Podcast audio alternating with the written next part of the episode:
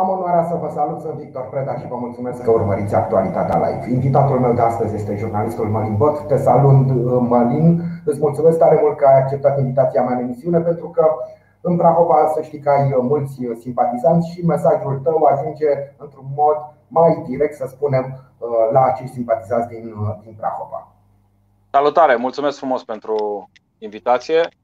Mă bucur că am uh, urmăritori în Prahova, județul de Bașină al celebrului clan Cosma, al toarășului Ghiță. Adică... o interesantă a țării. Da, da, da, da. Ne, ne mândream pe vremuri că am fi județul numărul 1. Din păcate, toți indicatorii economici arată că suntem departe acum, nu numai de locul 1, ci chiar și de podium. Da, poate prahovenii cu spiritul lor, cine știe, poate ne mobilizăm și cu un heiru cu adevărat ajungem din nou în frunte. Da, destul despre acest lucru, pentru că Mălin, tu știi foarte bine, și o prezență foarte activă pe rețelele de socializare în mediul online și știi foarte bine că internetul nu are răbdare. Și atunci aș vrea să începem cât mai rapid și cât mai abrupt discuția noastră.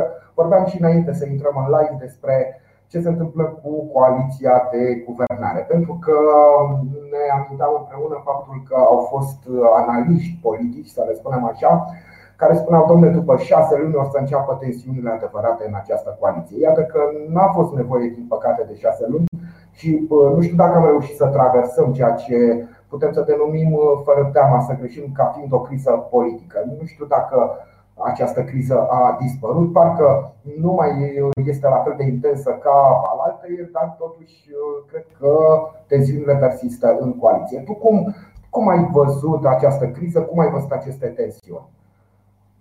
Momentan așteptăm să vedem ce se decide în coaliție. Asta este primul aspect.